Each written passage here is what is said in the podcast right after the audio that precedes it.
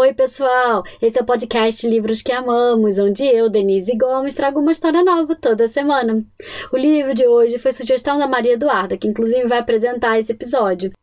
É de uma escritora muito conhecida da literatura brasileira. O nome do livro se chama Vida Íntima de Laura, escrito por Clarice Lispector, ilustrado por Flor Opaso e publicado pela Rocco Editora. Como eu disse, quem apresenta o episódio de hoje é a própria Maria Eduarda, que me mandou um áudio lindo. Duda, muito obrigada pela sua participação. Um beijo grande. E conta pra gente o que você tem a dizer. Olá, eu sou Maria Darna Barbosa Mendes, tenho sete anos, moro em Arapiraca, Lagoas. Espero que vocês gostem da história que a Denise Gomes vai contar, a vida íntima de Laura. Beijos, tchau, espero que vocês gostem.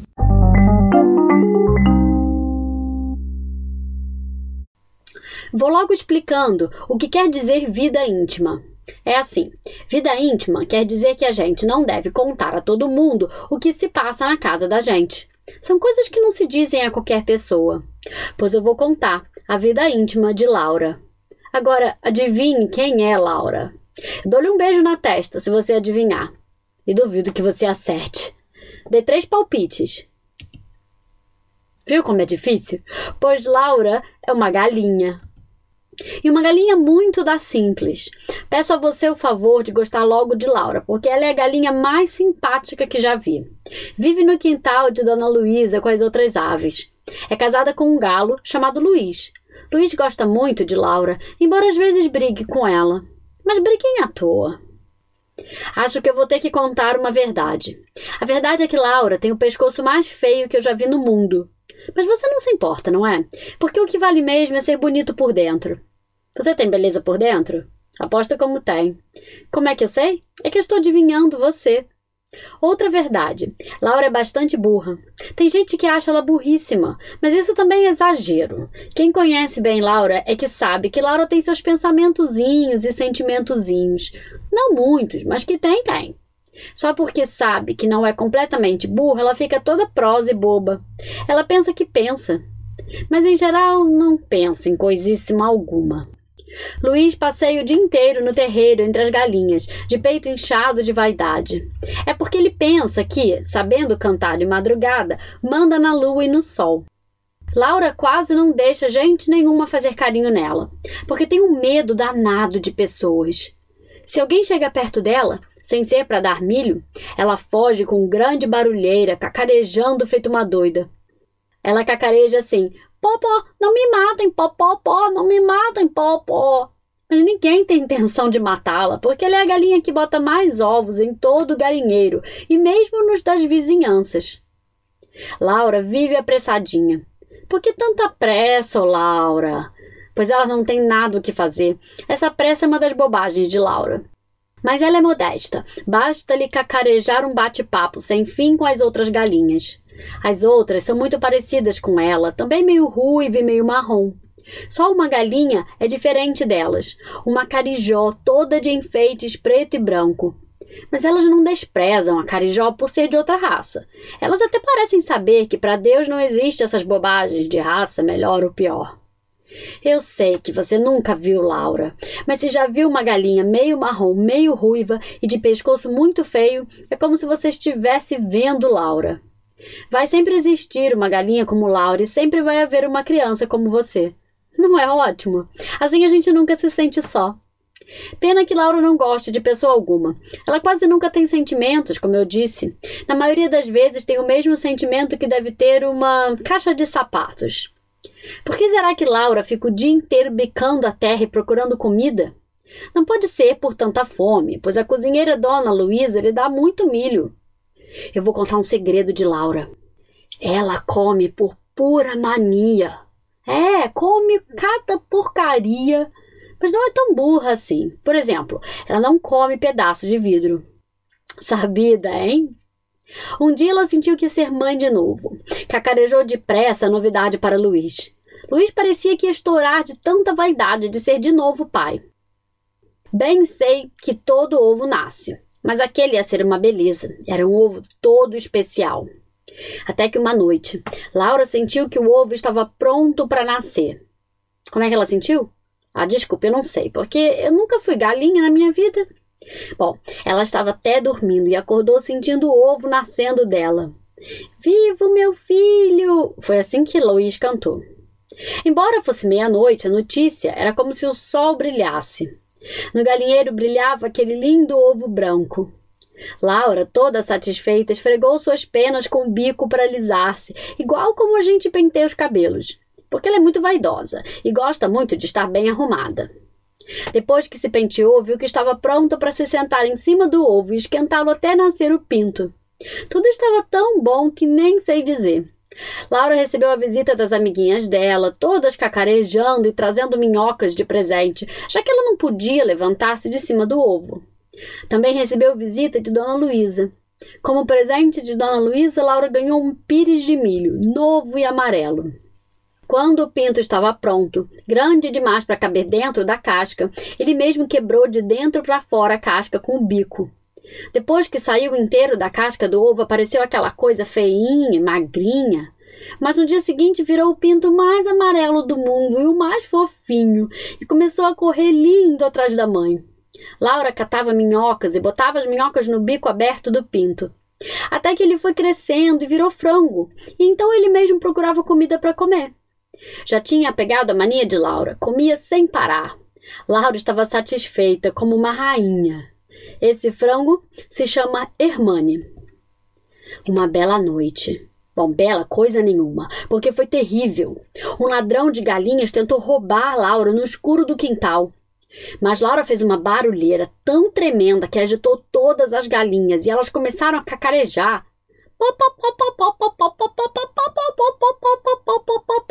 E o galo começou a berrar. Cocorocó! Cocorocó! Dona Luísa acendeu as luzes da casa toda, acendeu as luzes do quintal e o ladrão teve tanto medo que fugiu. Dizem que até hoje ele ainda anda correndo. Outra coisa ruim para Laura foi que Dona Luísa emprestou para um quintal vizinho. É que ela sabia botar muito ovo e pediam que a emprestassem por uns tempos. Foi assim que Laura se viu entre galinhas desconhecidas e sem Luiz. Depois tudo foi melhorando, porque ela começou a arranjar amigas entre as galinhas e botou grande quantidade de ovos. Então voltou para o seu verdadeiro quintal. Luiz ficou todo contente. Esse galo, como eu já disse, era muito vaidoso. Orgulhava-se de ser casado com Laura, orgulhava-se de cantar bem alto, bem rouco e bem estridente, logo que o sol dava mostras de querer nascer. Ele era o primeiro galo das redondezas a cocoricar. Quando eu era do tamanho de você, ficava horas e horas olhando para as galinhas. Não sei porquê.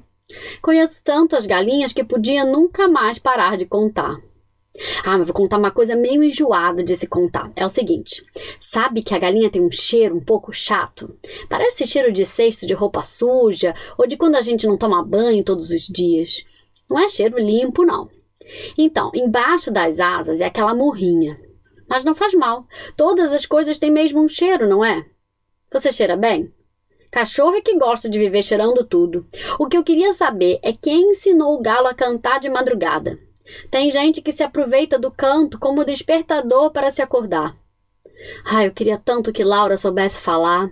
Ela ia dizer tanta burrice engraçada que só vendo. Ela ia dizer assim, por exemplo: Você sabe que uma coisa vermelha é vermelha? Você respondia: Claro que é, pois se você já está dizendo. Talvez ela pudesse explicar que gosto tem minhoca. Mas não é fácil explicar o gosto que você tem na boca. Por exemplo, experimente explicar o gosto do chocolate. Viu como é difícil? É gosto de chocolate mesmo. Você sabe que Deus gosta de galinha? E sabe como é que eu sei que ele gosta? É o seguinte: se ele não gostasse de galinha, ele simplesmente não fazia galinha no mundo. Deus gosta de você também, senão ele não fazia você. Mas por que faz ratos? Bom, eu não sei. Laura não beija ninguém. Acho que ela dá umas bicadinhas meio sem jeito em Hermane. Aliás, nunca vi ninguém mais sem jeito que essa galinha. Tudo que ela faz é meio errado menos comer. E é claro, ela faz um ovo certo. Existe um modo de comer galinha que se chama galinha ao molho pardo. Você já comeu? O molho é feito com o sangue da galinha. Mas não adianta mandar comprar galinha morta, tem que ser viva e matada em casa para aproveitar o sangue. Isso eu não faço. Nada de matar galinha. Mas que a comida gostosa é. A gente come com arroz bem branco e bem solto. Também existe uma comida de galinha que se chama supremo de frango. Hum, até me deu fome. Eu sei onde se come esse tipo de galinha, mas não digo porque parece propaganda. Também, pelo mesmo motivo, não posso dizer que refrigerante é bom de se beber com essa galinha. Adivinhe? Começa com a letra C. É engraçado gostar de galinha viva, mas ao mesmo tempo também gostar de comer galinha ao molho pardo. É que pessoas são uma gente meio esquisita. Eu só queria saber do seguinte: há quanto tempo existe galinha na Terra? Você que me responda, porque eu não sei. Agora eu vou contar uma coisa um pouco triste. A cozinheira disse para Dona Luísa, apontando Laura: essa galinha já não está botando muito ovo, está ficando velha. Antes que pegue alguma doença ou morra de velhice, a gente bem que podia fazer ela molho pardo. Ah, não, essa aí eu não mato nunca, disse Dona Luísa. Laura ouviu tudo e sentiu medo. Se ela pensasse, pensaria assim: é muito melhor morrer sendo útil e gostosa para uma gente que sempre me tratou bem. Essa gente, por exemplo, não me matou nenhuma vez. A galinha é tão burra que não sabe que só se morre uma vez. Ela pensa que todos os dias a gente morre uma vez. Além disso, Laura estaria sentindo, se sentisse, que Dona Luísa nunca ia comê-la. Gostava muito de viver. Então ela meteu o bico na lama, se lambuzou toda e se despenteou. Veja que ela não era tão burra assim. Ela sabia que os outros só a reconheciam mesmo, porque ela era a mais limpa e a mais penteada do galinheiro. Quando a cozinheira apareceu, Lara ficou com medo, mas se garantindo com a bondade e o amor de Dona Luísa. A cozinheira pegou uma galinha chamada Zeferina, meio arruivada e meio marrom, que era muito parecido com Laura. E na hora do jantar, quando todos estavam sentados ao redor da mesa, Zeferina, prima de quarto grau de Laura, apareceu numa travessa grande de prata, já toda em pedaços, alguns bem dourados. O filho e a filha de Dona Luísa, Lucinha e Carlinhos, comeram, embora com pena, zeferina com arroz branco e solto e regaram tudo com molho pardo. Agora eu vou contar uma coisa muito bacana. Preciso antes dizer que Laura era uma galinha para frente. Tanto que um habitante de Júpiter, um cara que tinha um só olho na testa e era do tamanho mesmo de uma galinha, esse habitante de Júpiter baixou de noite no quintal de Dona Luísa enquanto todas as galinhas estavam dormindo. O habitante anão se chamava Chest e foi logo acordar Laura. Laura nem se espantou, disse assim: Olá, bicho, como é que você se chama? Chest, respondeu ele. Falou, tá falado, disse Laura. E perguntou: Quer que eu peça a Luiz para cantar a sua vinda? Não, disse Chest, porque ele acordaria todo mundo e não valia a pena porque as pessoas não acreditam em mim, pensam que eu sou fantasma. Por que você me escolheu para se apresentar? Porque você não é quadrada. Chest pronuncia-se exact. É difícil, eu sei. Era mais fácil se se chamasse José ou Zequinha. Exact perguntou a Laura como eram os humanos por dentro. Ah, cacaguejou Laura. Os humanos são muito complicados por dentro. Eles até se sentem obrigados a mentir. Imagina só. Peça alguma coisa de mim que eu faça acontecer, falou o Exact. Ah, disse Laura, se meu destino for ser comida, eu queria ser comida por Pelé. Mas você nunca vai ser comida e ninguém vai matar você, porque eu não deixo. Agora eu vou embora. Minha mãe está me esperando. Ela se chama Execta. Ah, tchau, disse Laura. Tchauzinho, respondeu Exect e desapareceu. Que bom ser protegida por um habitante de Júpiter, pensou Laura e começou a dormir de novo. Mas acordar no meio da noite bem que cansou Laura, e no dia seguinte a cozinheira disse a Dona Luísa: Laura está com uma cara de ontem. Cara de ontem quer dizer cara de mal dormida. Bom, acabou-se aqui a história de Laura e de suas aventuras. Afinal de contas, Laura tem uma vidinha muito gostosa. Se você conhece alguma história de galinha, quero saber. Ou invente uma bem boazinha e me conte. Laura é bem vivinha.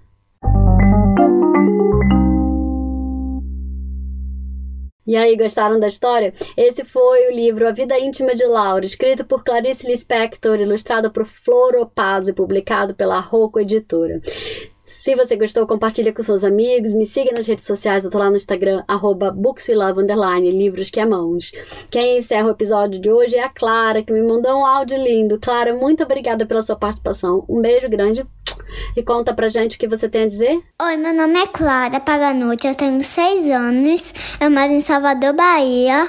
Eu tenho um irmão chamado Lucas, ele tem dois anos. E o livro que hoje eu vou apresentar, A Vida Íntima de Laura. E tomara que vocês gostem. Tchau, beijo!